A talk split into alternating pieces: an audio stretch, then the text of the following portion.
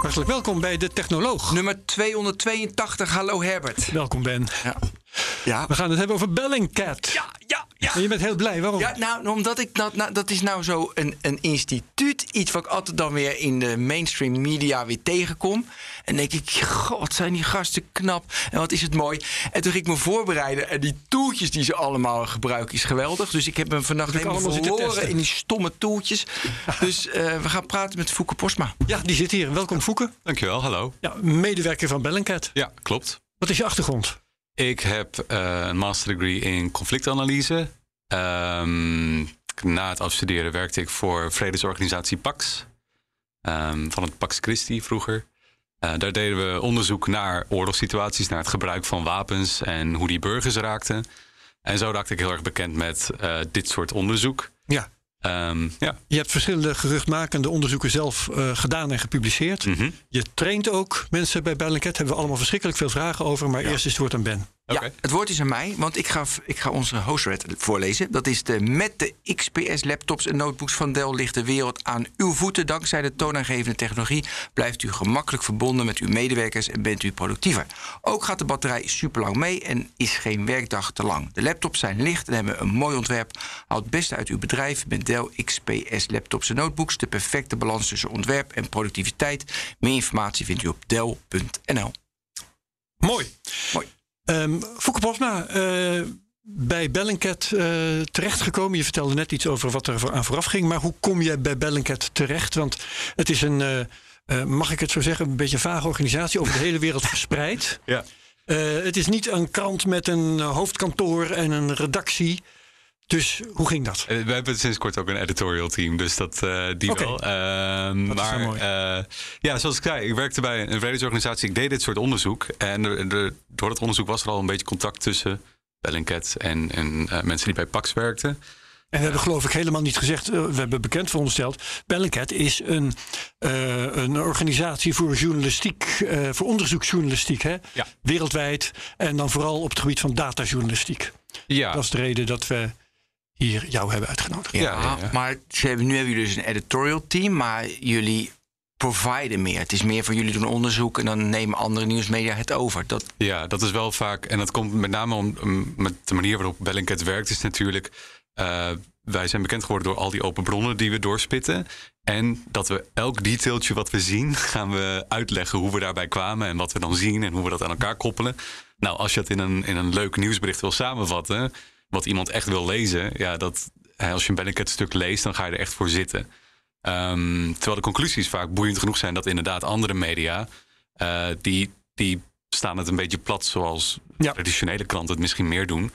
Eh, en die gaan er inderdaad, die publiceren dan hun eigen versie van, van het verhaal. En dat is, even tussendoor, eh, betalen ze dan voor zo'n stuk? Of jullie publiceren het, ze, ze halen het gewoon af vanaf? wij publiceren het en zij halen het gewoon. Ja, Maar je was aan het uitleggen hoe je daar terecht Ja. kwam. Ja ehm, nou, eh, ik volgde dus heel erg. hè, ik was al geïnteresseerd in het volgen van militairen.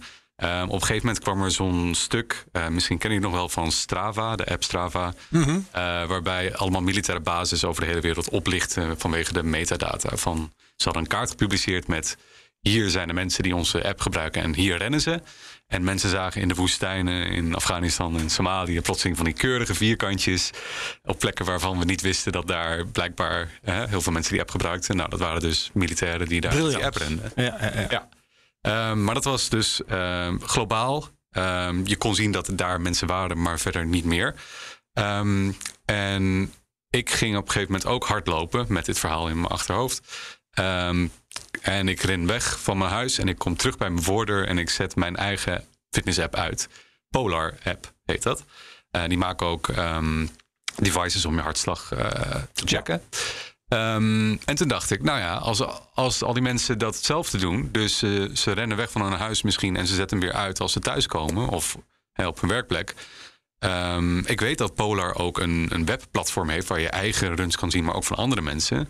Dan kan je ook zien waar die gebruikers natuurlijk wonen, als ze hetzelfde doen als ik. Ehm, en toen ging ik daar rondsnuffelen. En inderdaad, op militaire basis, bijvoorbeeld in Afghanistan, was het een, een kwestie van je klikt iemand aan die daar aan het hardlopen was. Je zoomde uit naar een globale kaart en je zag ook zijn huis bijvoorbeeld in Washington. Oké, andere runs van dezelfde persoon. Ja, Toen hij nog je thuis kon, was. Je kon, je- alle alweer terug personen, was. de privacy settings waren redelijk slecht van standaard. Ehm, dus van alle personen ehm, die dat zo hadden, die privacy settings zo hadden staan, kon jij eigenlijk gewoon op ze klikken en dan globaal zien waar ze aan het hardlopen eh, waren geweest. Nou, je kan je voorstellen als je dat, ehm, hè, als je heel vaak hardloopt en je doet dat honderd keer vanaf een bepaald adres. Eh, en je ziet vervolgens ook, oh, hij rent ook bij dat huis een keer. Oh, Ja, hij, ja, ja, ja. hij doet het ook, nou, ja, in wat ik zei, Dus daar wonen zijn schoonouders. Ja, precies. Ja, wat een mijnenveld. Maar dat is 2018 en dit is puur naïviteit van, eh wordt van Polar en, En, en de gebruikers. ja, en de gebruikers. Ja, ja. Eh, Toch? Ja, nee, ja, ja, vind ik wel. ja. Ja, ik ook. Maar dan de even dus in 2018, dat was puur naïviteit. Om, om het verhaal vast te houden, je bent nog aan het uitleggen hoe je bij Bellingcat terecht Ja, hè? nee, Dus, maar eh, dit is wel het begin. En dit is Ja, al nee, dit is, zo apart. Ik, wij, kennen dat nieuwsbericht natuurlijk nog. ja. En dan dachten we, wat zijn ze stom. Maar ja, waarschijnlijk die settings. Maar Strava heeft dat Zou niet. jij hè, eraan nu. gedacht hebben, Ben? Nee, Nee. Nee. nee, ja, nee. Ja, nu wel. Maar ja, ja. Tot... Maar nu zijn er weer andere dingen waar je niet Ja, aan denkt. precies. Oké, ja, nou, dus dat, dat kwam ik op het spoor. Ik dacht van, oké, tof verhaal. Maar ik ben eigenlijk geen journalist, dacht ik ook. Dus ik dacht van, ik ga dit op Bellingcat publiceren. Want daar kwam eerst het Strava-verhaal ook. Ehm, en ik dacht, eh, er zat een hele grote Nederlandse dimensie aan. Ik haalde correspondent erbij. Ehm, dus ik heb het verhaal naar de correspondent gebracht. Eh, en daar hebben ze het heel mooi eh, uitgewerkt ook. En het verhaal heet- deed het heel goed op Bellingcat. En volgens mij ook voor de correspondent. Is uiteindelijk genomineerd voor een tegel. Ehm, en dat was eigenlijk mijn eerste publicatie. Ehm, en dat vrijwilligde ik dan eigenlijk ook voor Bellingcat. Nou, en op een gegeven moment eh, kwam er een functie vrij. Ja, en dan eh, word je aan de mouw getrokken eigenlijk. Van, eh, heb jij daar misschien interesse in? Eh, en zodoende, zo kwam ik bij Bellingcat terecht. Ja. Ja. Hartstikke leuk.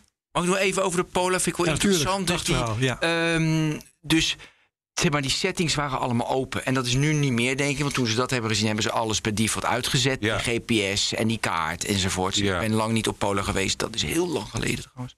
Ja. Ja, ze hebben die, ehm, die kaart waarop je dat allemaal kon zien, hebben ze volgens mij echt wel een jaar lang eh, offline eh, gehouden om dat te gaan fixen. Ja.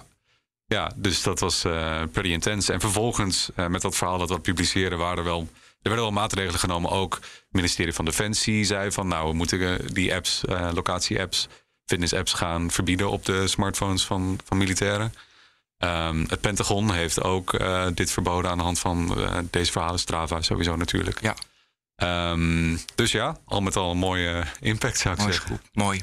Ja, en eh, er was een eh, ander, eh, ik zou bijna zeggen, bijna standaard verhaal. Als je Bellingcat googelt, kom je dat honderdduizend keer tegen. Dat was het verhaal van de flashcards, vind ik ook prachtig. Ja, Wil je dat ook nog even vertellen? ja, tuurlijk. Dit is vorig jaar was dit. Ehm, en een van de dingen die ik dus heel interessant vind, is dat we het feit dat we hier in Nederland kernwapens hebben. Eh, en daar kan je van alles over vinden, hè, of je dat nou goed vindt of slecht. Maar het punt is dat je eigenlijk niet zoveel over kan vinden, want je mag het er niet over hebben. Als je tegen de regering zegt van eh, eh, hè, die kernwapens hier, dan zeggen zij ja, kunnen we niet bevestigen of ontkennen. Ja. Dus het is, het is een publiek geheim. We weten allemaal dat het hier ligt. Dat die hier ligt. Volkel, hè, toch? In Volkel, ja. Volkel, ja. Eh, We mogen het niet over hebben. we mogen het eigenlijk niet over hebben. Nee, staatsgeheim. Staatsgeheim. Eh, ja, en, en er zijn ook maar... Er waren, Fluisteren nu, fluisteren. maar er waren, er waren ook maar twee foto's eh, eigenlijk ooit gelekt van die dingen die hier liggen. Ehm, en ik dacht van nou, ik kan militairen volgen met een fitness app. En ik heb het ook een keer gedaan met een bier rating app. Ehm, wat, doen al, Ja, maar dit- ja, wat doen al die militairen? Nee, dus die, Ja. dus die militairen gingen bier zuipen. En dan gingen ze zeggen, die bier is lekker of niet. Ja, dus ja. Met een locatie Even- aan. Met locatie aan. Even snel tussendoor. Ja, met grappig, Ze checkten in op locaties. Ehm, nou, eh, dat deden ze aan de hand van Untapped. Dan kan je bier sterretjes geven. Ehm, en vaak maakten ze ook een foto van het flesje, van een biertje wat ze aan het drinken waren. Volgens mij kan je daarmee scannen, het, het flesje. En dan zegt hij automatisch, oh, dit is En een dan heeft de foto geotags. Ehm, nou, de locatie werd getagd. Vaak wordt die gesuggereerd inderdaad aan de hand van je locatie. Mhm. En dan klikken mensen van inderdaad van, nou, ik ben hier. Eh, maar allemaal militaire locaties stonden ook tussen de eh, suggested locations. En soms Maar welke maakten app ze was die dat ook dan? Wat Untapped. untapped. Ja, en dat maakt weer gebruik van Foursquare's API. Oké, ja precies. Ja. Ehm, En ze maakten ook zelf locaties aan voor militaire plekken. En soms gaven ze die een beetje codenamen, maar die kon je wel achterhalen. Maar het leuke was, omdat ze dus ook foto's maakten van de biertjes die ze aan het drinken waren, dat deden ze soms aan hun bureau. Dus je kreeg ook foto's van hun bureaus. Met binnen. documenten erop. Soms met documenten erop. Ja, of met, Functie elders. met eh, ja, stickers aan de beeldschermen, weet je wel. Van die, nee, nee, nu gaan we te ver. Op. eh, nee, maar ehm, ook, weer, ook weer interessant. Dat was meer, eh, er kwam niet heel veel spannends uit. Maar je, je zag wel weer over de hele wereld dat militairen dit aan het doen waren. En ik vond het gewoon weer een tof een, een inkijkje van hoe je dit soort bronnen raadpleegt om meer te leren over militairen. Ja. Goed, dat is een zijspoortje. Maar dat, dat, die- dat had ik allemaal in mijn achterhoofd. En nou, die, die kernwapens eh, fascineren mij. Dus ik dacht, ik ga eens kijken wat er, wat er op Volkel te halen valt. Ehm, nou, op Volkel worden die dingen beveiligd door een Amerikaans eh, bataljon. Eh, ik weet niet of bataljon het juiste woord is, maar een, een, eh, een groep mensen. Een groep mensen. Ehm, Amerikaanse soldaten. En je moet je voorstellen, je bent een Amerikaanse soldaat. Tegen jou wordt gezegd, jij gaat naar Nederland, jij gaat die dingen beveiligen, succes ermee. Die moeten allemaal dingen leren over, over hoe doe je dat. Hè? Wat als er een, een rare Hollander plotseling de basis op, oprent, wat moet ik dan tegen hem schreeuwen om duidelijk te maken dat hij moet stoppen. Ehm, De eerste maanden van de maand 12 uur, een alarm. bijvoorbeeld. Je ook weten. Ja, ja. ehm, dus eh, dat deden ze ook. Die, die, die soldaten gingen leren. Ehm, en daar kwam ik achter eh, hoe ze dat deden. Aan de hand van hun eigen. eh, dus het heet ehm, het 703 Munitions Support Squadron. Dat is de officiële naam voor de Amerikaanse groep soldaten die op Volkel de kernwapens beveiligt. Nou, als je dat een beetje plat slaat zoals militairen dat zeggen, dan zeggen ze de 7, 703 en dan met een RD of D. Dus heb- weet je wel, ze, ze hebben een beetje een codenaampje en afkorting. Ehm, en die Munition Support Squadron wordt dan MUNS, M-U-N-S-S. Nou, pak die afkorting die zij gebruiken en plak er Volkel aan en ga daarmee googlen. Dan kom je dus eh, op informatie gerelateerd aan specifiek aan, aan dit groepje soldaten. Heel, heel even pauze. Ja. Dat, dat jij dat, die afkorting pakt en Ja. volken erachter plakt en dat in Google stopt, dat is jouw creativiteit. Ja. Ja, oké. Ehm, ja, het is een manier ja, van denken. Een Dus- manier van denken. Maar ik wil straks, als we verder zijn, ook jouw manier van denken leren. Ja, nee. ehm, dus, dus dat pakte ik. En ik keek ook op Facebook daarmee. eh, om te zien wat doen die mensen. Ehm, en toen kwam ik allemaal dingen tegen. Dus op Google, via Google kwam ik gewoon op een site. eh, dat heet eh, Quizlet. Is er een Cram. Is er nog, en nog een Check. Dat zijn allemaal apps die je kan downloaden met flashcards inderdaad. Dus ehm, hè, eh, je schrijft informatie op één kant. Of een vraag op één kant van een papiertje. Met het antwoord op de achterkant. En zo oefen je met jezelf eh, de informatie die je wil leren. Eh, maar dan digitaal eigenlijk. En Ja. ik denk dat die soldaten dat hebben gedaan, zo'n app hebben gedownload en dachten van nou, ik ga alle dingen die ik moet leren invullen. Niet wetende dat die app rechtstreeks naar het web eh, synchroniseert. En eigenlijk de dingen die jij invult op je telefoon beschikbaar maakt voor Google. Ehm, Voor Google. ja. Ehm, mm, dus via En die die. flashcards waren dus openbaar. Ja, komt er wel Maar is, is, de- is dat dan een. Moet je dat dan zien als een bug? Want eh, dat is toch Ik helemaal niet. Een feature, want zij wilden, Ja? wat, wat die apps willen, is dat andere mensen ook, hè, als jij een, een wiskundetoets wil oefenen of een geschiedenistoets, dan willen zij dat zoekbaar maken, zodat andere mensen die die toets ook willen doen, ook op dat setje flashcards komen. En dan denken, oh, die app moet ik hebben, kan ik oefenen. En die mensen willen ook dat wij leren hoe je kernwapens beveiligt. Dat wouden ze, dat wouden ze niet. Eh, maar ja, onvermijdelijk natuurlijk als je dat aan het internet gaat koppelen. Ehm, dus ik kwam op dit soort sets. Nou, en dit is ook weer, ja, je moet een beetje kennis hebben van zaken. Maar Ja. Ehm, als als zo'n soldaat. Dus ze zijn wel slim genoeg om nooit op te schrijven: kernwapen ligt hier. Ze gebruiken allemaal andere taal. Dus een asset bijvoorbeeld. Ehm, het heet ook niet een, een, een kernwapenbunker, maar een vault, een kluis. Ehm, maar als jij dit, dit eh, hè, de naam van deze groep, 703, Muns eh, en Volkel bij elkaar koppelt, dan weet jij, het gaat over deze groep, die, die doen eigenlijk maar één ding. En alles wat ze daarover schrijven, dat is interessant voor mij. Nou, en een paar van de dingen die ik dus tegenkwam, was ehm, welke bunkers, welke vaults op Volkel zijn heet of koud. Eh, dat vertaalt zich naar eh, waar liggen kernwapens in, waar niet. Ehm, ook allemaal informatie over de beveiliging. Wist je dat zeker of was het een vermoeden? Eh, kom ik He- op heet terug. en koud? Ja. Kan ik, kan ik eh, ook met andere OSINT's? Want ik wil wel zeker. Oh, Koos. Ja, ehm, dus eh, je komt dat allemaal dit soort informatie tegen, maar ook dus beveiligingsinformatie. Dus eh, het pasje bijvoorbeeld, wat je zou hebben om Volkel op te komen. Daar staan allemaal dingetjes op waar aan de hand van iemand bij de poort gaat checken: is dit pasje echt? Nou, en dan kan je, dat hadden ze dus opgeschreven, hoe kan je zien dat zo'n pasje echt is? En hadden ze bijvoorbeeld heel slim Volkel hadden ze misspeld. Ehm, zodat de, de beveiliging echt kon zien: oh ja, het is misspeld, dus is, is het echt. Eh, maar dat, dat stond dus allemaal netjes uitgeschreven. Van daar staat het logootje en het ziet er zo uit. Ehm, informatie over waar, waar hangt de camera en wat ziet hij? Waar ligt de sleutel tot de kluis? Eh, hoe lang duurt het voor zo'n kluis eh, uit de grond komt? En eh, hoeveel centimeter mag je het prikkeldraad bewegen voordat er een alarm afgaat? Wat gebeurt er als een alarm afgaat? als je dat ziet, roep je dan Eureka? Ga je dan dansend door het Wacht, huis? maar waar had je deze informatie allemaal v- van? Van die flashcards. Oh, nog steeds flashcards? Ja, ja, ja. Ja. ja. Dus eh, ja, al, al die beveiligingsinformatie moesten zij ook weten. En het gaat dus ook over hoe vaak patrouilleer je, wat Ja. voor wapen draag je mij op. op Nee, maar mijn vraag, sta je dan op je kop? Wat, eh, Oh ja, ehm, wat voor emoties gaan er dan door je? Gewoon rustig blijven. ja, ja, bij Bellingcat, ik weet niet, er zijn zoveel eh, van die knallende verhalen en soort van geheime informatie eh, van, van hè, Russische spionnen, dat, dat dit bijna een beetje matig voelt, zeg maar. Ehm, ik vond het wel, ja, je, staat, je denkt wel echt van, oké, dit is tof. Ja. Maar je gaat gewoon heel erg aan de slag met: oké, maar is het niet een of andere gek die dit heeft ingevuld? Kan ik het verifiëren? Dat moet je natuurlijk ook doen. Hè, het is niet dat je moet de mogelijkheid weghalen dat er een of andere creatieveling eh, rondliep die dacht van: nou, ik ga allemaal dingetjes invullen en Ja. gooi het op het internet en misschien eh, hou ik iemand voor de gek. Dus je moet dat gaan verifiëren. En dan kom ik inderdaad bij: hoe weet je nou zeker dat, dat dit, dit soort informatie klopt? Nou, wat ik zei, ik heb dit met Google gevonden, die flashcards.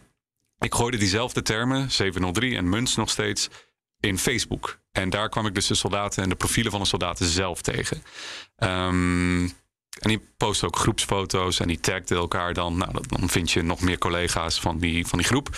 En dan ga je door hun Facebook timelines en, en social media. En op een gegeven moment kwam ik een foto tegen eh, waarin de hele groep soldaten in eh, Amerikaanse uniform stond voor een, ehm, een, een hangar, hangar. Aha. Ehm, en voor hun stond zo heel netjes de, de bom, zoals we hem hier in Nederland eh, hebben.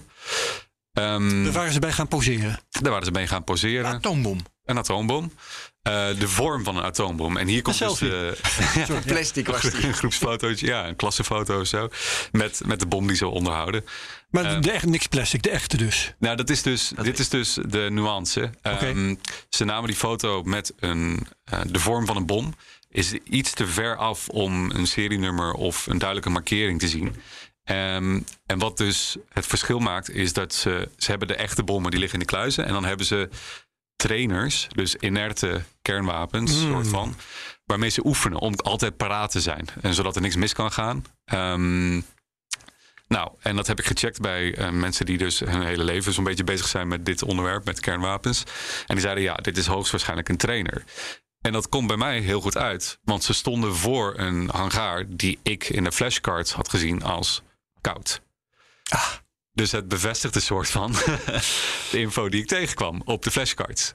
Ehm, dus ja, Ja, maar dat weet ik nog steeds niet. Want misschien hebben ze me expres daarvoor gezet. Dat die, dat, dat, weet, dat weet je natuurlijk niet. Dat zou, dat zou heel goed kunnen. Eh, behalve dus dat de getallen van de, de kluizen, zoals die werden genoemd, ook weer overeenkwamen met een oude gelekte kaart van het ministerie van Defensie. eh, waar zij dan ook weer precies voor stonden. En dat getal kwam ook weer overeen met de flashcard, de informa die ik daar aantrof. Ja, Ik heb eh, eh, hier Ja, mooi. over zitten nadenken en dan wil ik... Ja, we zien Oh, die de- foto de, de even. foto is intussen, ja, want- vandaar dat ik eventjes eh, in de zien. Dus we hebben nu die foto Ja, voor ons. top. Mooi zo. Ehm, dit soort dingen vind jij doordat er eh, niet eh, slim, in elk geval niet veilig met informatie wordt omgegaan. Mhm. Maar natuurlijk elke keer dat jij iets vindt en daarover publiceert, dan wordt zo'n lek onmiddellijk gedicht. Dus ehm, ja, wat, eh, wat, vind je, wat, wat vind je hier nou van? Ben je vooral blij dat je zo'n verhaal hebt gevonden? Of is het nou eigenlijk vooral jammer dat de bron daarmee gelijk verdwijnt. Misschien zou je je verhaal wel niet moeten, kunnen, niet moeten publiceren om meer uh, informatie te kunnen vinden en meer aan, aan, die informatie te hebben. Ja, ja, ik snap de redenering en ik ben het er niet helemaal mee eens. Nee, dus um, dit verhaal en het vertellen daarvan vond ik belangrijk om überhaupt de onderzoeksmethodologie te laten zien. Van dit kan je ermee. Okay, en dit doet ja. Bellingcat al natuurlijk al aardig lang. Um, maar als, je, als ik dit verhaal even plat sla. Ik heb gegoogeld. Ik heb op Facebook gezocht. En ik kom de meest ja. waanzinnige informatie tegen. Nou, Um, ik heb er het volste vertrouwen in dat er nog meer informatie te vinden valt op allemaal, allemaal, allerlei andere creatieve manieren. Veel complexer dan ik nu heb gedaan met Google en Facebook. Um, daarbij komen er continu nieuwe apps, nieuwe hè, devices, smart devices. Um, nieuwe mensen, de nieuwe fouten maken. Nieuwe mensen, ja, nieuwe generatie die weer de oude ja. regels vergeten. Of toch, uh, ja, dit, dit blijft doorgaan. ja, ik heb twee vragen. Eén. Uh, dus nu stop je, weet je, oké, okay, het is. Dus, dus je publiceert het. Mm -hmm. Zij dichten het waarschijnlijk, want ze gaan nu tegen die militairen. Uh, ja, ja, ja, dus dat mag niet. Dus je, het is zeg maar educatie die je ze biedt. Dat is alles, hè? Ja. Dus, ja, dus dat is eigenlijk het doel. Dan heb je je doel bereikt. Nou ja, ja eigenlijk ja. Voor mij ging het echt om die methodologie. Inderdaad, het is niet dat ik zozeer geïnteresseerd ben in het helpen verbergen van wat militairen aan het doen zijn. Nee. Um, bovendien de informatie die ik heb gevonden en ook alle andere informatie die um, daarbij is geüpload. Dus bijvoorbeeld echt een, een half uur nadat ik het had gepubliceerd, kwam er op 4chan een, een, een thread waarin dit verhaal ook voorbij komt. En al die, die lui zelf gingen zoeken. En die kwamen ook allemaal dingen tegen over um, ander militair uh, uh, apparatuur, wat, wat uh, zeg maar door militairen zelf helemaal weer werd Precies. uitgespit. Um, die informatie staat online, dat blijft ook. Zodat wel. ze bewuster worden dat je bijvoorbeeld niet je tracker weet je, gebruikt en niet een foto in die hangar post of die flashcards gebruikt. Toch? Daar moeten ze bewuster van zijn. Ja, ja, kijk, voor mij niet per se. Ik ben blij dat ze dit doen. En ze zullen er wel bewust van worden. Uh, maar ik denk dat het voordeel meer te behalen is bij mensen die dit lezen en dan zelf een creatieve zoekmethodologie gaan loslaten op alles wat ze achter, achter willen halen. Ja, maar dat is dus iets anders. Want ik redeneer van, oh, je helpt de wereld met zo'n ethische hek van, hey, mooi, mensen worden, worden bewust en het wordt veiliger. Jou, bij jou is veel meer te doen van, hey mensen, kijk, let allemaal op, we kunnen dit allemaal achterhalen. Ja, nou ja, dat is een goed iets in mijn, in mijn optiek. Dat we je... allemaal op onderzoek uitgaan om dingen te controleren. Ja, okay. zoals ik zei, van, hè, dat we niks over de kernwapens te zeggen hebben... en dat we moeten doen alsof het geheim is... dat vind ik een gebrek in, ja. in, in, een soort van democratisch uh, overzicht, ja. kan je zeggen. Ik had in dit blokje nog een vraag. Ja. Uh, merk je dat in de laat, want je doet dit nu zeg maar vier, vijf jaar. 2018 was. Ja, de, toen begon ik met vrijwilliging. Nu doe ik het fulltime sinds precies. twee jaar. Ja, ja. maar vier, vier, vijf jaar. Merk je dat de mensen bewuster worden, dus minder snel Nee, dus ik zie daar ja, ik heb juist het idee dat dat echt is toegenomen. We, we zetten die zo'n foto die daar dat staat komt op Facebook. Omdat het in jouw hoofd toeneemt. Ja, denk precies. Ik. Maar dus niet in, in de wereld. Um, dat mensen bewuster worden van ik moet niet mijn data delen, ik moet snappen welke foto ik neem, ik moet me, ik moet me, uh, ik moet mijn GPS uitzetten enzovoort. Ik zie de mogelijkheden groeien. Ja. Zelfs uh, mo mogelijkheden? Hoe als in, nou, er, er, komen meer apps, meer dingen. Mensen worden voor, niet bewuster. Ja, dus als ik specifiek over social media zou praten, dan zou ik zeggen: oké, okay, misschien dat er inderdaad een beetje meer privacybewustzijn is. Maar je ziet ook weer generatieverschillen. Dus wat lui op TikTok zetten, dat is, dat is veel meer dan, ja. dan wat je normaal van een Facebook-post zou, zou ja. kunnen achterhalen. He, en daar gaat gewoon gezellig het hele huis en moeders en, en weet ik veel wat allemaal mee op, de, op het filmpje. Um, dus een, een generatieverschil, dat sowieso. Ik denk dat misschien mensen toch wel minder, ja. wat meer gemakkelijker daarmee omgaan, wat meer aan gewend zijn. Um, maar een, een groter, of je praat over open bronnen dan bijvoorbeeld satellietfoto's.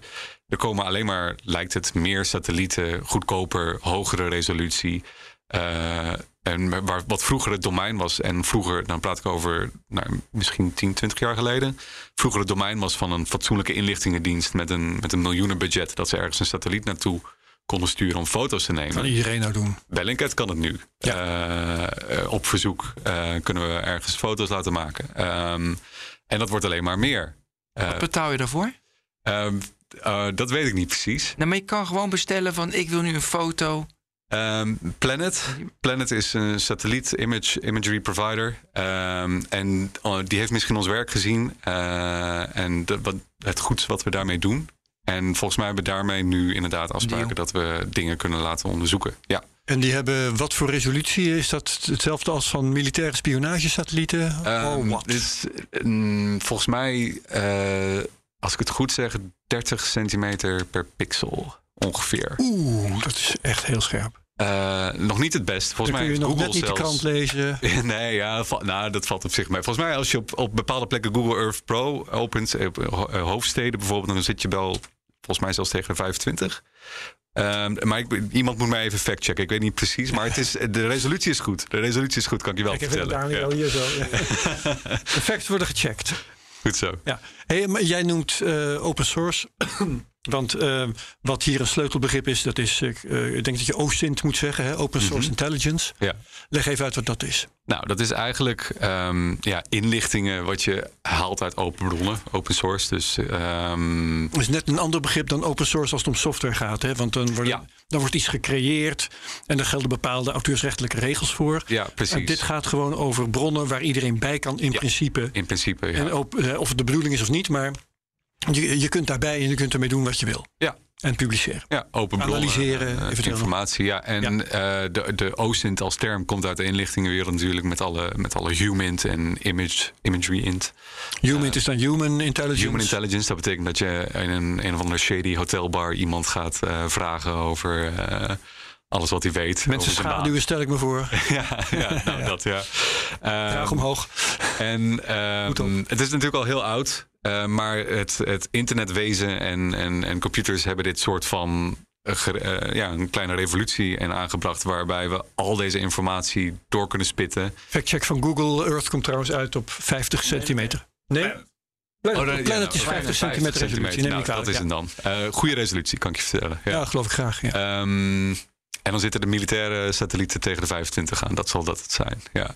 Allicht, ja. Ehm, verder. Maar goed, een, een, ja, op zich al een heel oud veld. Ja, het is gewoon uit open bron informatie halen. Dat doen inlichtingendiensten al heel lang. Volgens mij is er ooit een, een onderzoek geweest naar hoeveel procent van hè, de inlichtingen die bijvoorbeeld de CIA heeft, hoeveel daar uit open bronnen komt. En dat komt tegen tot aan de 90 procent of daaraan voorbij.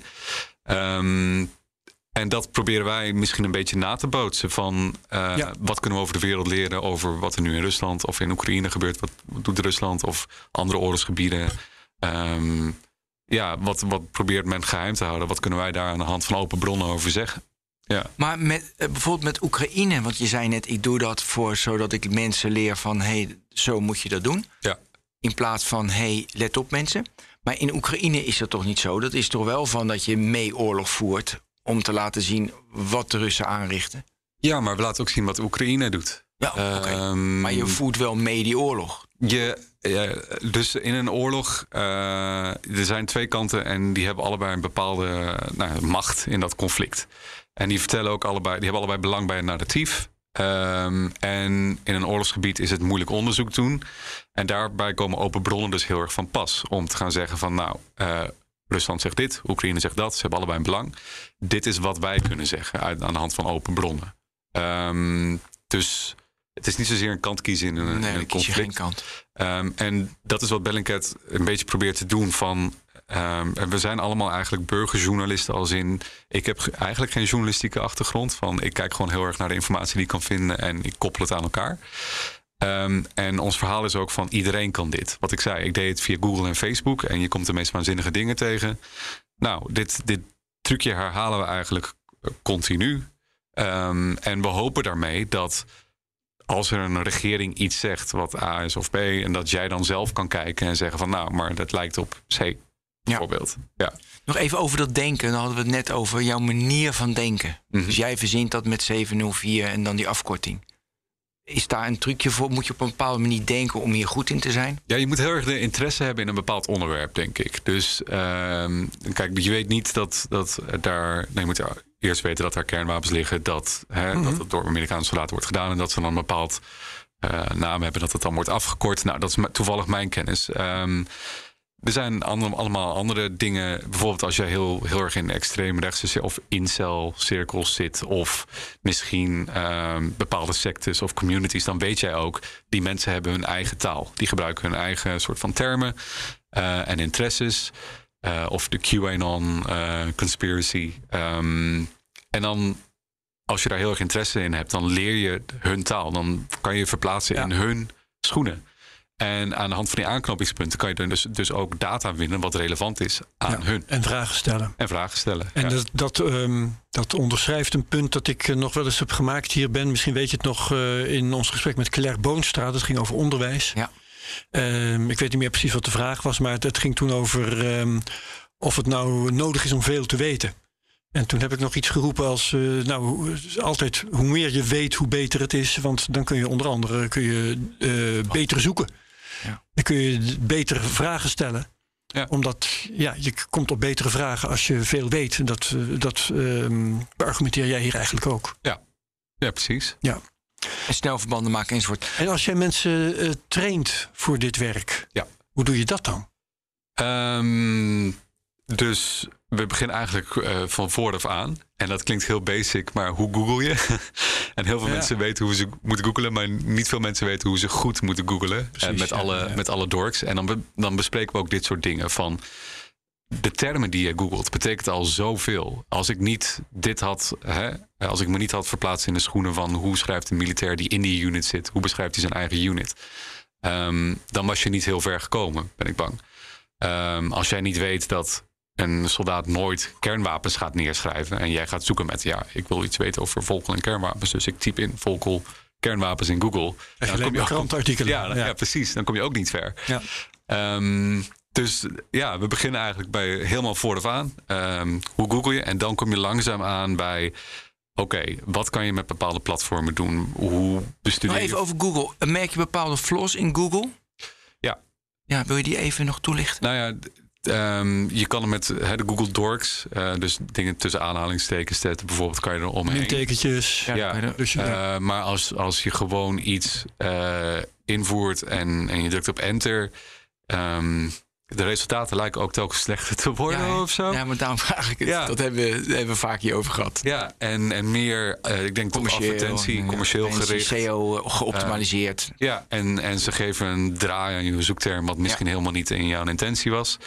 Ehm, dus de, ik, standaard zit ik ook alles tussen aanhalingstekens. En het liefst haal ik nog dingen erbij of weg, juist uit het resultaat. maar je hebt geen andere search engine die, je die voor bepaalde niches wordt gebruikt. Nou, nee, ja, Google blijft wel toch een van de betere. Ehm, ja, je, je- het helpt soms wel hè, als Google eh, je niks geeft dat je naar bijvoorbeeld Bing gaat of, of Yandex. Ehm, maar de Russische. de Russische. Is die goed? Voor Russische dingen, ja, absoluut. ja, ja, Moet je ja. daar het Russisch eh, ook voor beheersen? Of werkt die ook met het... eh Ik werk heel veel met translators. Dat, dat werkt prima. Die worden steeds beter. eh, en ik vind ze al fantastisch. Ja, en ik kom er een heel eind mee. Maar wacht eventjes, dus dan... je hebt zoektermen, die gooi je in, pak een beetje Google Translate. Komt er Russisch uit. Ja, En dan doe je copy-paste en dan paste je iets wat je helemaal niet begrijpt in Yandex. ja. En dan het resultaat... wa- wat, vertaal ik weer. Ja. Ja, ja, ja. ja. Ja, maar ik, komt er iets betrouwbaars uit? Dat kan ik me bijna niet voorstellen. Zeker. Ja, Ja. ja. nee. Ja. De vertalers zijn, zijn goed. Ja. Eh, en die worden, eh, worden steeds beter ook, eh, naar mijn idee. Ehm, je zei Google Translate niet de beste in mijn optiek. DeepL bestaat bijvoorbeeld. eh dat is een betere. Ehm, en ja, die geeft gewoon, gewoon accurate vertalingen. En als, als je dat erin gooit, ja, dan lijkt het net alsof je echt Russisch spreekt. Ja. Ja. Ja. ik heb dat een keer met Baidu gedaan in het Chinees. Ja. Ik wilde kijken hoeveel, weet je, hoeveel je niet mag zoeken. En dan Ja. deed ik precies hetzelfde, gewoon vertalen. hey, maar even, want ik zit nu op die... Ik was helemaal gek van dat OSINT framework. Wat, Mhm.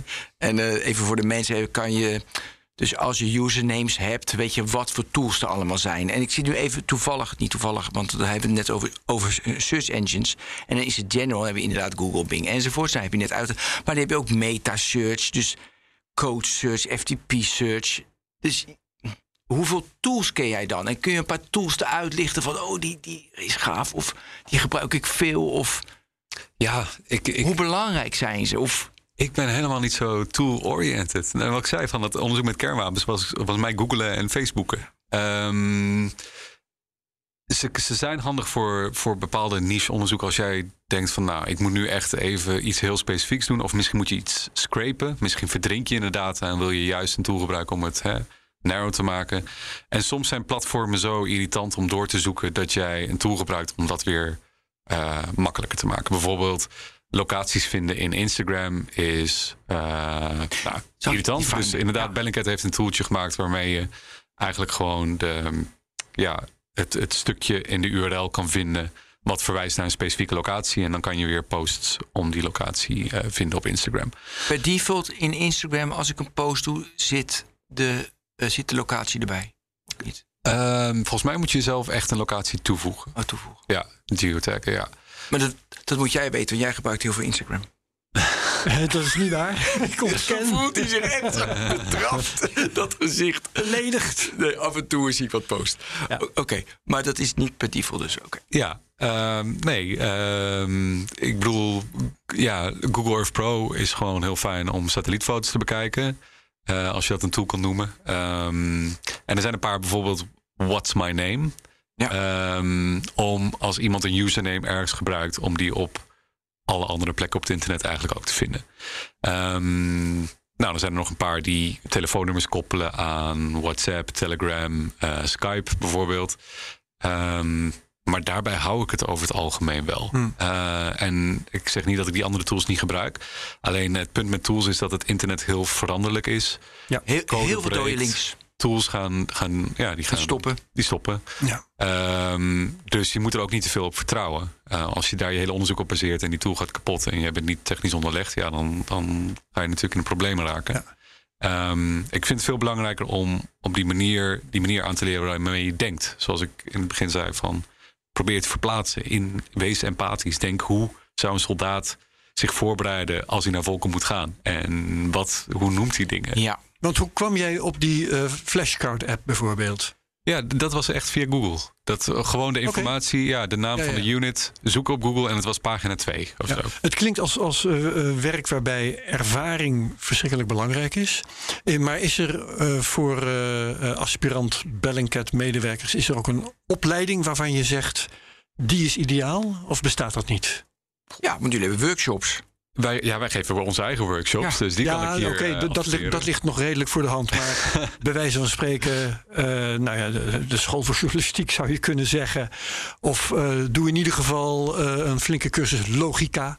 Ik roep maar ja, een paar dingen. Ik denk wild. dat uh, journalisten sowieso een, een, voorsprong hebben. Maar wel met kanttekening dat heel weinig mensen bij Bellingcat een journalistieke achtergrond ja. hebben. Nee, of een wetenschappelijke opleiding. Hè, dat je in elk geval de Ook. druk bent met wanneer iets, is iets bewezen, ja of nee? Ja, zeker. Ja. Um, als, als jij uh, bepaalde data in, in context kan brengen, als jij daar de kennis voor hebt. Bijvoorbeeld um, als je over um, niet ja, satellietbeelden, maar dan de bands. Dus uh, dat je bijvoorbeeld vocht kan detecteren. Of ja, ja radar, ontbossing. infrarood, ja, die hele precies, die, die uh, categorieën. Um, daarvoor heb je echt wel een opleiding nodig om die, die resultaten goed te kunnen interpreteren. Mm. Dan, dan, is het een open bron die voor jou heel erg toegankelijk wordt, wat voor andere mensen niet zo duidelijk is altijd.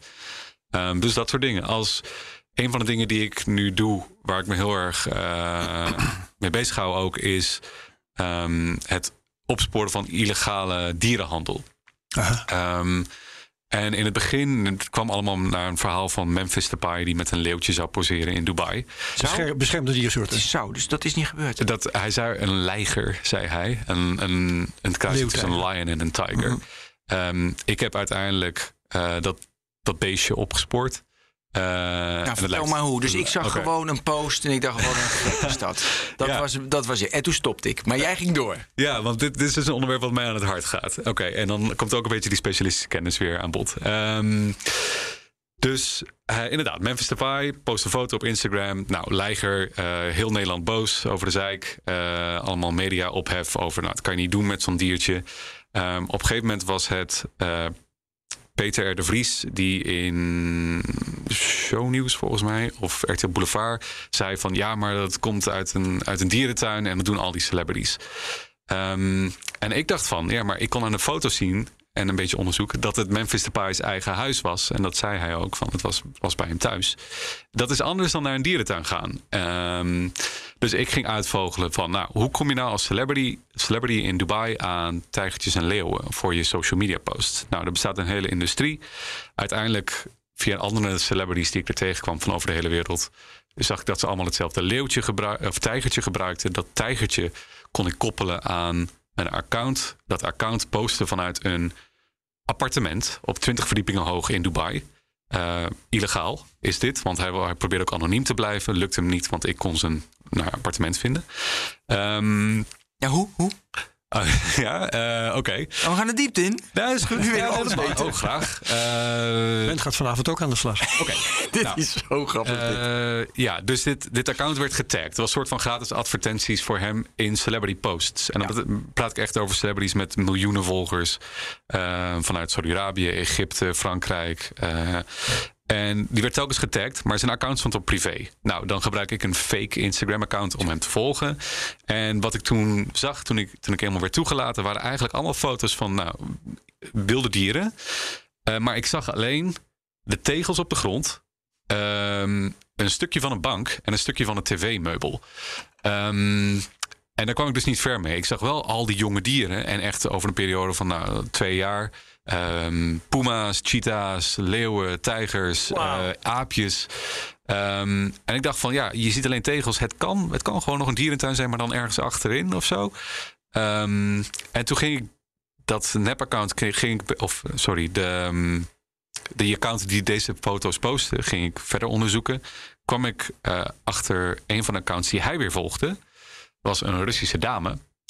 En op haar foto's zag ik op een gegeven moment hetzelfde tv-meubel. Uh, wat ik uh, ook zag bij zo, die man. Ja, ja. En toen ook de tegels en verder gegraven. En toen zag ik ook diertjes. En toen dacht ik van oké, okay, die is op dezelfde locatie. En zij maakte ooit de fout om een stukje door het raam heen te fotograferen. Uh, op haar social media. En toen zag ik een groot blauw bord. Dat blauwe bord kon ik traceren naar een appartementcomplex in, in Dubai. Uh, dus zodoende, alles aan elkaar gekoppeld. Um, dus ik wist dat er illegale dierenhandel was. Ik wist dat dit plaatsvond in een appartement. Ik wist dat celebrities hieraan gekoppeld waren. Uiteindelijk kwam ik via um, dit account ook in, uh, op een andere um, persoon. Die ook dieren uh, had in zijn huis. En ze stiekem verkocht. En een van de dingen die hij weer bij zich had was een leeuw. Nou, en die leeuw aan de hand van het vlekje op zijn neus. ja, uh, het is een beetje. Ja, tuurlijk. Je moet het artikel maar lezen als je het helemaal wil. Uh, Zo notes. Maar uh, de. Hoe noem je deze dingen? De whisker spots. Snorharen. Ja. Dus je identificeert een leeuw aan de hand van snorharen. En zo mm. doen ze dit in Kenia ook. Ik heb dus contact gezocht met mensen die dit doen in Kenia, want ik, ik weet niet veel over leeuwen. Uh, en die zeiden van ja, we hebben AI en we fotograferen alle leeuwen die we zien in het wild. En dan de AI zegt, oh ja, ik, ik zie de snorhaarden, hoeveel plekjes er precies zijn en in welke uh, relaties ze hebben tot elkaar inderdaad, kan je ze identificeren. Nou, en uh, Warempel, de, de leeuw die ik daar zag en de snorhaarden plekjes kwam precies overeen met het leeuwtje wat Memphis Depay uh, destijds thuis had. Um, Zo. Ja, dus uh, heb je een hele grote omweg aangetoond dat dat leeuwtje gewoon uit een cirkel komt van mensen die hier illegaal in handelen. Uh, en die, die dieren worden of die eindigen als huisdier. En dat, dat, uh, um, dat eindigt nooit goed, kan ik je vertellen. Uh, want die worden heel duur en heel lastig om te onderhouden. Ja, agressief. Agressief. Uh, je zag ze ook vastgeketend buiten op, op, op, beton met wonden en zo. Maar heb je uiteindelijk, ga je naar de politie met je verslag en het wordt allemaal opgerold? Ik stuurde door naar uh, lokale organisaties in Dubai die het wat mee kunnen. En die uh, ook naar de politie uiteindelijk komt dat daar terecht. Alleen het probleem is in Dubai is, en in de Emiraten sowieso, is er een probleem van corruptie en, ja, en. Maar normaal gesproken is dat de weg. Ja, ik zou het eerst altijd, um, hè, als het als het om dit soort dingen gaat, zou ik het delen met de lokale autoriteiten die er wat aan kunnen doen voordat je het gaat publiceren. Ja. ja. Oké. Okay. Um, we zeiden wil je die, die, die mindset hebben, was het eerste van je moet heel erg verdiepen, heel veel weten. Want je moet weten wat voor zoektermen zij gebruiken en hoe ze denken. Wat is de volgende stap die je moet doen? Dus Want je was gewoon bij Google, hè? Want je begint gewoon met googlen. Ja, ja, en dan kom je dingen tegen en dan, dan eh, hopelijk. eh, en dan moet je maar net het, ehm, het vertrouwen hebben dat data er wel is. En vaak als ik tegen mensen zeg van eh, er is veel informatie op het internet, heb ik het idee dat, het, dat, die dat dit aankomt bij mensen op dezelfde manier dat ik zeg er zijn veel sterren in het heelal. Dan denken mensen ja, veel. maar nooit een goed begrip hebben van hoeveel er informatie er daadwerkelijk is op het internet. En er is zo gigantisch veel niche informatie. Ehm, dus hè, als jij bijvoorbeeld een enthousiasteling wil vinden die allemaal foto's van lantaarnpalen verzamelt, dan ga je die wel vinden. Of iemand die alle putdeksels in Nederland aan het analyseren is en aan het vergelijken, dan, dan kom je die ook wel Ja. tegen. En anders vind je wel een andere eh, manier om dit te onderzoeken. Ehm, en er zijn bijvoorbeeld tools, nou ja, je kan het gek niet eh, maken, maar om een boom te identificeren, er zijn apps natuurlijk voor, of om planten te identificeren. Ehm, dus als je, als je alleen maar een foto of een video van iets hebt, dan kan je heel ver komen door op allemaal dit soort kleine details eh, te letten. Ja. Kan je, heb jij in het verloop van de tijd. Kijk, wat jij eigenlijk doet, je komt heel, heel veel sterren, maar jij combineert die sterren tot, enige, tot een bepaald sterrenbeeld. Ja. Dat doe jij in je hoofd. Eh, is het ook bepaalde. Dat, dat dat geautomatiseerd wordt? Dus bepaalde patronen of denkpatronen waardoor jouw denkkracht niet meer nodig is? Ehm, Hoe nu way off? Ja, dus het, het- voor mij is vaak als ik een locatie vind, of de locatie is iets waar ik heel erg altijd op hamer. Van die moet je een soort van vaststellen. Van waar gebeurt het op de wereld? Het gebeurt altijd ergens. Eh, als je iets wil hè, bewijzen, wat, wat er ook maar plaatsvindt. Ehm, mensen zijn ergens, ze bewegen zich ergens naartoe en dat doen ze via bepaalde manieren. Hè, bijvoorbeeld, weet ik veel, de privéjet van Elon Musk. Die wordt Ja. ook continu getwitterd, weet je Ja, wel. ja, Nou, dat is een manier En niet van- alleen van hem, hè? Ja. Nee, van, van, de- van ja, iedereen Zeker. eigenlijk. Ja. Eh, maar als je eenmaal een locatie vaststelt, dan wordt dat een aanknopingspunt voor allemaal andere data die je daarover kan verzamelen. Hè? Als, je, als ik een, bijvoorbeeld een, een huis vastpin, dan kan ik met allemaal apps gaan kijken van nou, wat gebeurt er iets. Hè? Bijvoorbeeld met de fitness app kan ik zien, rent er iemand weg van het huis. Op Google Earth en ik ga terug in tijd, kan ik zien, staan er auto's voor dat huis of vrachtwagens of weet ik veel wat. Ehm, wie bezit dat huis? Eh, worden er geotagged posts op Facebook of Foursquare of Instagram of Snapchat of weet ik veel wat? Komen die misschien in de buurt van dat huis? Nou, noem maar op. Ehm, maar een locatie vaststellen, dat, dat is voor mij altijd aardig een hoge prioriteit. Ja. Ehm, en van daaruit ja, ga je kijken wat er op je afkomt en probeer dat weer te koppelen aan andere dingen. Even een zijpaadje. Ik moet, doordat jij zegt eh, huis, moet ik denken aan het kadaster. Daarvan weet ik bijvoorbeeld dat eh, gratis krijg je maar heel oppervlakkige informatie. Mhm. Dus in- bij veel bronnen zul je eh, moeten betalen of je krijgt niks. Ehm, vaak niet eens overdreven bedragen. Maar doe je dat dan ook of hoe ga je dan te werk? Niet vaak, nee. Nee. Nee, eh, dan ga ik liever op een andere manier eens kijken wat er, wat Ja. mogelijk is. Ehm, het, we hebben het wel eens eh, gedaan. Bijvoorbeeld wat Bellingcat heeft gedaan is ehm, datasets kopen van, eh, die eigenlijk gelekt zijn uit, of vanuit de Russische overheid. Ah, kopen Eh, van hackers dan. Ja, eigenlijk Ja, wel. ja, ja, ja. Ehm, maar het punt is wel dat iedereen daarbij kan. Dus het wordt gewoon publiekelijk verkocht. En iedereen kan het kopen in principe. Ehm, en die data wordt dan gebruikt om allemaal onderzoek te doen en te koppelen aan andere. Ja. ja. Dus als het no- noodzakelijk of nuttig is voor een onderzoek, ja, dan kan dat best. Maar het is wel de voorwaarde dat iedereen dit in principe kan doen. Ja, ja, ja. Ja. Ik ben langzamerhand wil ik ook wel meer weten over eh, hoe Bellingcat werkt. eh, ook qua geld en zo. Ben jij er al aan toe, Ben? Ja, maar ik wil ook nog gewoon een Oekraïne-case doen. Want ik heb eentje gezien met schaduw en zo. En die vond ik Oké, ingewikkeld. wat doen we eerst? Een beetje ingewikkeld dan een beetje googlen. Ja, Oké. weet je, Ja, nee, ja. Ik, ik wil hem even iets... Ja, want dan denk ik, dat kan... Ja, ik ben niet zo creatief als jij, maar dat zou in principe iedereen kunnen. Maar ik wil hem even moeilijk hebben.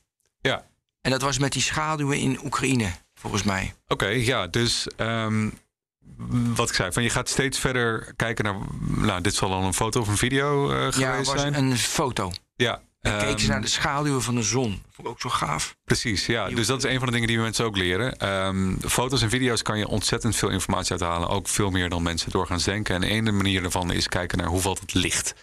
Eh, want schaduwen vertellen, als je de plek weet op aarde... dan vertelt de schaduw iets over wanneer dit, Hoe laat? hoe laat het plaatsvond. Ja.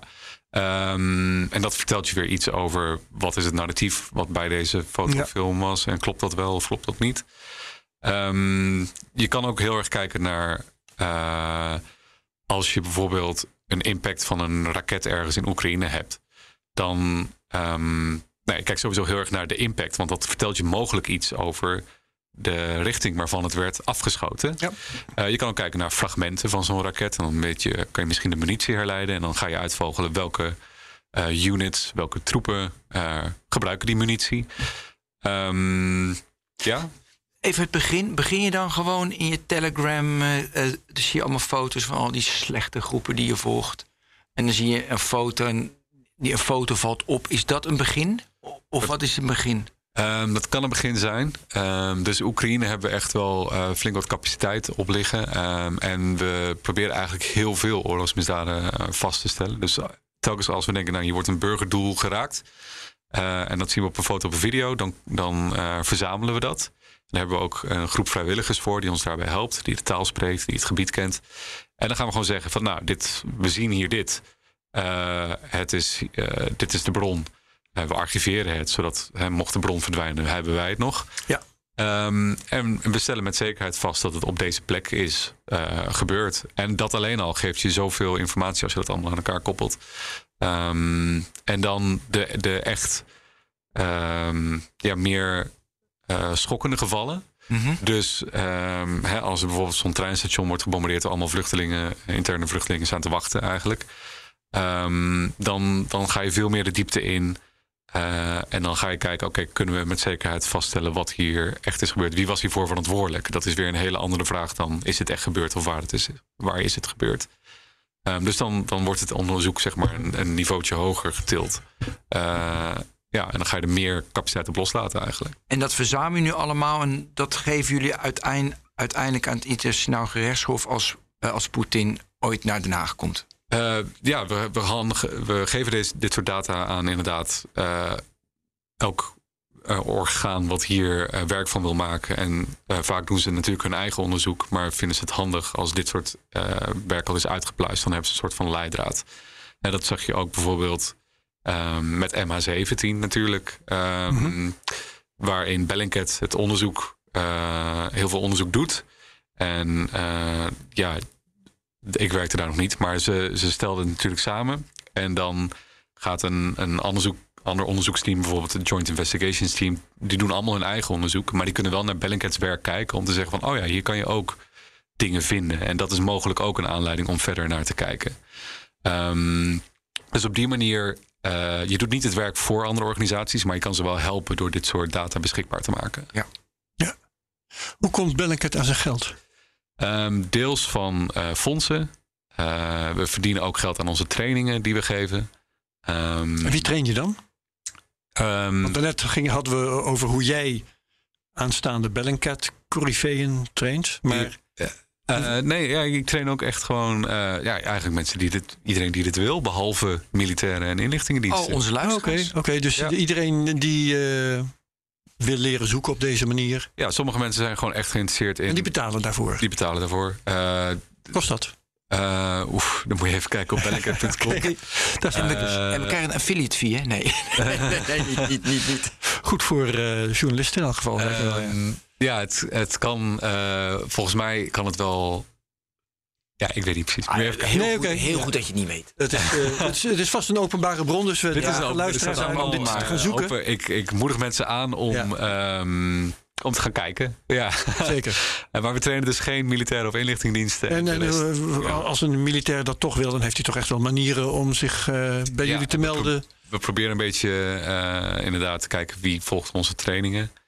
Ehm, ik denk, ja, dat is moeilijk natuurlijk. Ja. Eh, Heb je een bepaalde hiërarchie in die wereld van jou? Van echt van koningen die verschrikkelijk goed zijn over achterkomen? Of is het meer een teamwork? Hoe, hoe werkt dat samen? Ehm, we hebben allemaal onze, onze eigen gebieden dat we leuk vinden en, en ook goed in zijn, uh, vind ik wel. Dus we hebben bijvoorbeeld een oud-militair die, uh, die interesseert, interesseert, zich heel erg voor de munities en hoe je bijvoorbeeld dingen kan herkennen.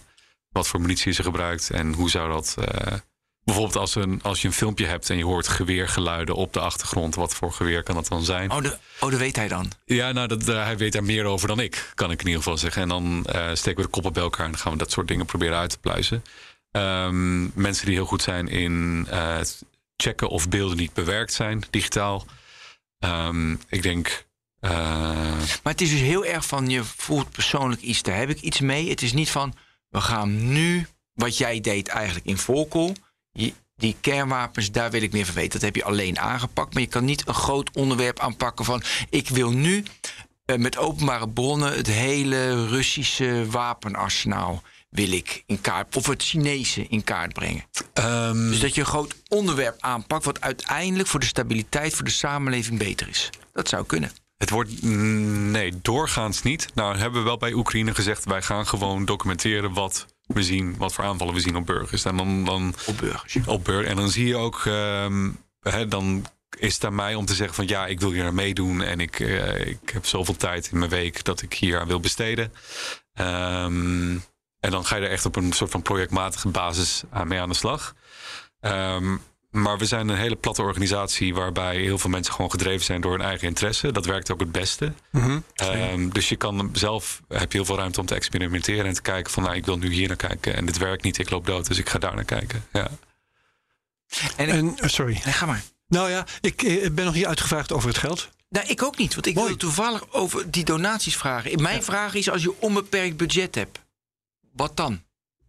Uh, hoe bedoel je? Kijk, nu krijg je een donatie. Je hebt 18 man uh, werken er nu, toch? Uh, volgens mij 25 ondertussen. Oh, 25. Ja. Oké, okay, nu heb je tien keer zoveel geld. Ja. Heb je 250 mensen. Ja. Ik noem maar wat. Oké. Okay. dan... Nee, maar goed. Is dat de doelstelling? ga je nog harder?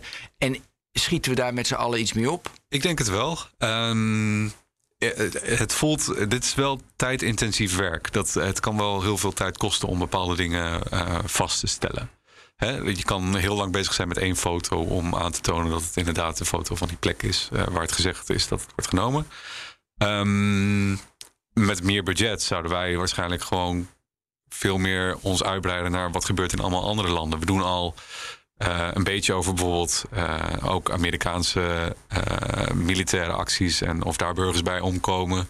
we hebben wat in Latijns-Amerika. Syrië zie ik hier. Syrië, Jemen, oh. de Sahel.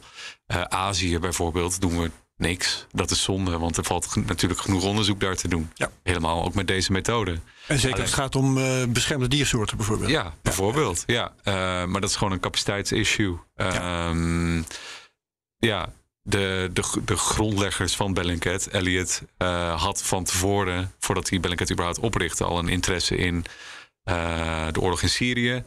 Um, daarmee dus een interesse in Russische militaire acties. Uh, en zo is dat eigenlijk gegroeid. Hè. Hij, hij, had, hij besprak dat met mensen die uiteindelijk ook bij Bellingcat kwamen. Maar er zit dus een beetje een soort van Oekraïne-focus, Rusland-focus ingebakken. Uh, omdat dat, dat van origine is Bellingcat heel erg daarmee bezig geweest. Um, en daar doen we heel veel toffe dingen als je het mij vraagt. Van, hè, we achterhalen bijvoorbeeld die, wie Navalny uh, waarschijnlijk heeft uh, vergiftigd. Of in ieder geval gevolgd. Mm -hmm. um, en ik kan me heel goed voorstellen dat dit soort verhalen nog overal ter wereld wellicht kunnen opgerakeld worden. Uh, alleen, ja, daar moeten we weer meer mensen voor hebben. Uh. Hoe belangrijk is het dat het ook een gevolg heeft? Want ik heb het idee dat. Die indruk heb ik van het is leuk te on onderzoeken. Maar ik zou. Weet je, het is best wel heftig wat je allemaal vindt. Dat, dit, dat je iets groter maakt, de gevolgen. Daarom noemde ik net naar Den Haag brengen met Poetin. Ja. Weet je, dat heel groot. Ja. Misschien te groot. Maar ja, gaan jullie daar aan werken? Is dat, is dat, ja, dus wordt dat belangrijker? Ja, dus ik, uh, ik vind sowieso um, belangrijk dat je die weg aanlegt. Hè? Dat, Poetin, uh, nou, dat Poetin ooit naar het uh, strafhof gaat, lijkt me sterk. Ja, natuurlijk. Maar laten we de kans niet uitsluiten. Laten we erop hopen, toch? Mhm. En ook, eh, het hoeft niet Poetin te zijn. Het kan ook eh, lager eh Ja. gerankte. Een generaal eh, of zo. soldaten, Ja, generaal, ja, weet ik veel. Ehm, Als er dan nog eentje leeft. ja, en, en tenslotte, ik vind het ook gewoon belangrijk voor de geschiedschrijving, voor de slachtoffers, dat we precies weten wat er wel is gebeurd en wat niet. Ehm, ik denk ook, eh, als we bijvoorbeeld het verhaal van Bucha vertellen over wat daar gebeurd is, en Rusland gaat daar direct over liegen, dat je direct weerlegt. Nee, het zijn leugens. Eh, Is ook gebeurd, hè? het is gebeurd. Ja. Eh, Met satellietbeelden en zo. ja, precies. Dat, ik denk dat dat heel veel uitmaakt voor de politieke steun van landen die, die nu Oekraïne willen helpen met wapens. Als ze direct Bucha zien en ook direct weten: nee, Rusland is aan het liegen, het is echt gebeurd. Ehm, ja, dus er zit veel meer impact in dan uiteindelijk iemand voor het strafbankje eh, eh, krijgen, natuurlijk. Ja. Nog even over dat geld. Je noemde eh, trainingen geven, daar kunnen jullie geld mee binnenhalen. Ja. Je noemde fondsen. Aan wat voor fondsen moet ik dan denken? Ehm, dus het Postcode Loterij is er bijvoorbeeld Ah, een van. Die steunt goede doelen en Bellingcat is een stichting. Eh, Is het moeilijk om zulke fondsen te krijgen? Eh, oever, ja, ik ben geen fundraiser. Nee. Ehm, maar volgens mij maakt het uit eh, of je impact hebt. En eh, of je ook toch wel een beetje. ehm, ja, nou, ja, misschien gewoon dat impact Ja, dat kun je langzamerhand wel Bellingcat, Bellingcat is wel een naam die, die ondertussen rondzinkt. eh, Waar mensen misschien wat herkenning bij hebben. En dat is belangrijk voor En wordt er helemaal geen geld verdiend met ehm, wat jullie uitvinden? De, de resultaten, de data die je binnenkrijgt, de analyses die je daarop pleegt? Nou ja, in principe, hè, het feit dat, dat je zo'n onderzoek publiceert, betekent dat, dat voor de volgende keer dat jij een training organiseert, dat er meer mensen naar gaan kijken. Van die willen dat ook. Ja, oké, maar dat is indirect. Maar er is dus geen organisatie die betaalt voor een artikel of een organisatie die betaalt voor informatie. Nee. Nee. Nee. Ja, je, je kijkt aan alsof het zo vanzelfsprekend Ja, nou, dat, zou- ja, ja ehm, Ik ben nee. gewend dat er voor artikelen wordt betaald. Dat, dat zijn we, dat is ons nu al jaren door uitgevers ingepeperd. Hè? Ja, ik- Journalistiek kost geld. ja oké. Ehm, misschien een nuance. Eh, het kan wel zijn dat er project funding is. Dus dat, Mhm. eh, dat we bijvoorbeeld geld krijgen om te zeggen van nou, ga hier nou eens onderzoek naar doen. Ja, oké, maar dat is toch weer langs, langs een andere weg. Er wordt dus niet Ja. betaald door media, er wordt niet betaald door lezers. Dat had ook nog gekund, hè, dat je een eh, Nee. plekje hebt waar eh, lezers kunnen betalen om jullie stukken te Ja, nou oké, ja, fair enough. We hebben Patreon waar, waarin lezers iets meer verdieping kunnen krijgen. En dan krijgen ze een, een Ja. bellingchat, noemen we dat. Onze Maar dat zijn dat, ik, ik ken het model van Patreon. Dan betaal je een vast bedrag per maand. En dan krijg je een extraatje. Dus- dus dat heeft toch meer het karakter van een donatie. Ja, eigenlijk wel. Ja. Ja. Ja. Ja, ja. oké. Nee, dat kan me verder niet schelen. Dat zijn jullie keuzes. eh, of misschien eh, werkt het zo. Ja, laat ik er een vraag van maken. Eh, is dat een ideologische keuze of werkt dat het beste? Ehm, ik denk dat dit voor ons het beste werkt. Ehm, wat ik zei, we moeten het niet echt van lezers hebben, omdat de manier waarop wij publiceren is gewoon, ja, het zijn tenenkrommende lange artikelen. ook, ook mijn onderzoeken zijn gewoon gigantisch. Want je, ik ga letterlijk uitleggen, ik zie hier een fotootje, ik zie daar een Ja. stipje. Nou, Ja, dat ja. Nou, en, en andere media, die, die, wat ik zei, die staan er plat. En die, Die vatten een pakkend artikel ervan. En die, zegt, die zegt alleen, Bellingcat heeft dit gevonden. En die, hè, dat lezen mensen. Ja, ja, ja. Heb jij geen behoefte om zo'n stuk te schrijven? Op basis van je eigen lange versie?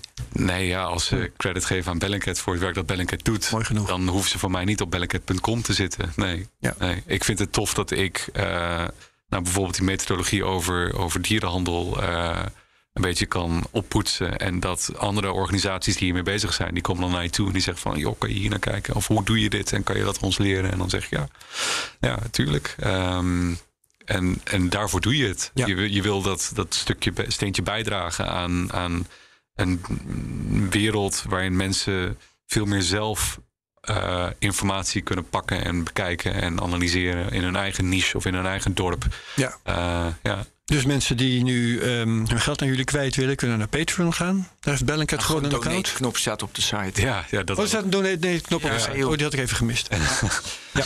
Dus, Heb jij nog wat, Ben? nee, geweldig, dankjewel. Ja, dat is zeker geweldig. En de tijd is om. Dankjewel, Fouke Postma. Dankjewel. En voor heel het, eh, veel ja. succes met je werk Zet verder. hem op, hè. Je hebt een belangrijke taak in de wereld. Ja, precies. Dat, ik. eh, dankjewel. En verder wat ons betreft, eh, Ben, dankjewel. Ja, bedankt Herbert. Tot de volgende technoloog. Dag. Hoi.